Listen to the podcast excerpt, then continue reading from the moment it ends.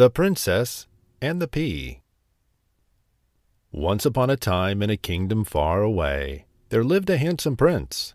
He had loving parents, plenty of friends, and lived a wonderful life in his castle.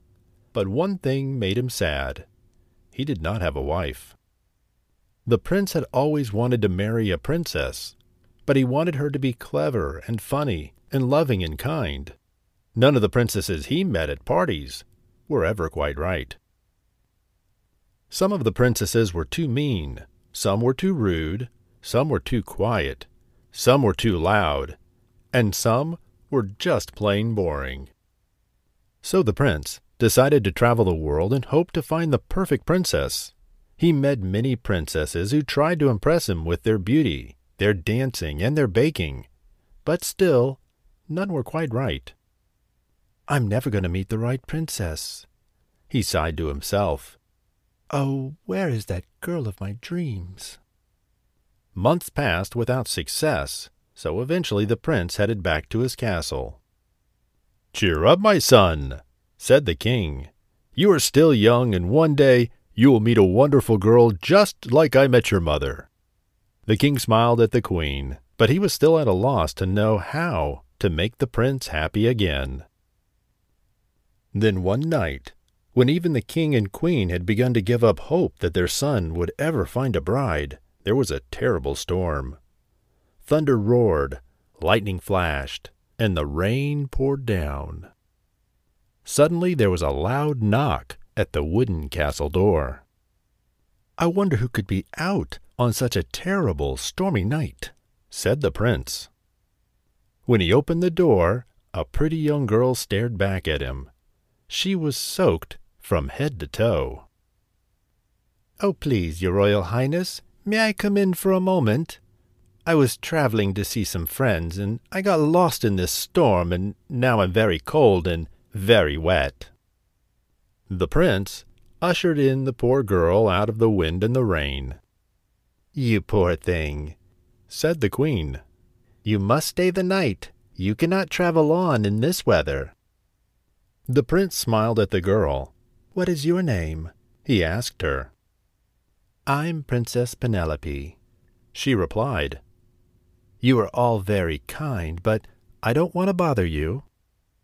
At the word princess, the queen smiled to herself. I wonder, she thought, but she didn't say anything.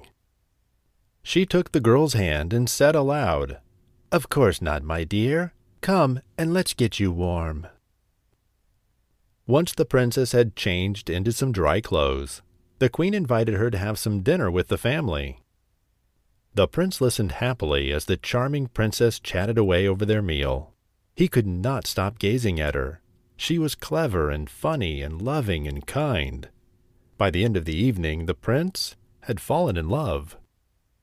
The queen was delighted when she saw what was happening but she wanted to be quite sure that Princess Penelope was a real princess.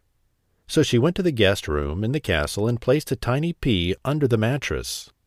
Then she told the servants to pile twenty more mattresses on top of the bed. Then the queen had twenty feathered quilts piled on top of the twenty mattresses. Now we shall see if she is a real princess, murmured the queen to herself. The queen showed the princess to her room and tucked her into the towering bed. Sleep well, my dear. In the morning the princess came down to breakfast rubbing her eyes. How did you sleep, my dear?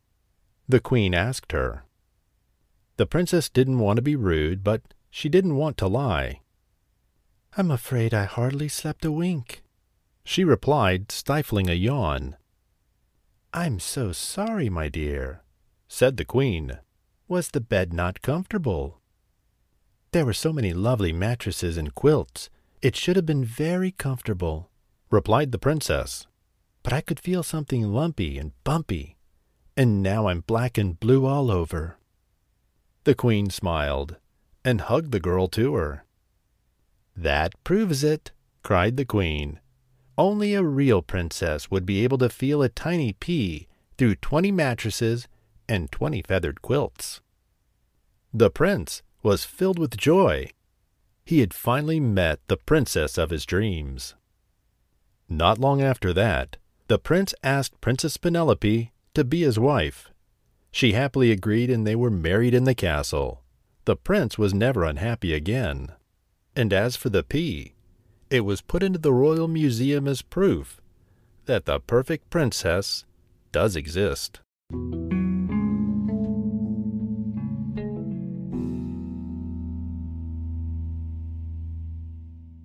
Thank you for listening to Bedtime Stories. Please make sure you subscribe to follow us for more stories and, of course, share them with a friend. You can get notified of new stories on Twitter and Instagram at Magic Monorail. If you have a suggestion for a new story, send us an email magicmonorail at gmail.com. Until next time, good night.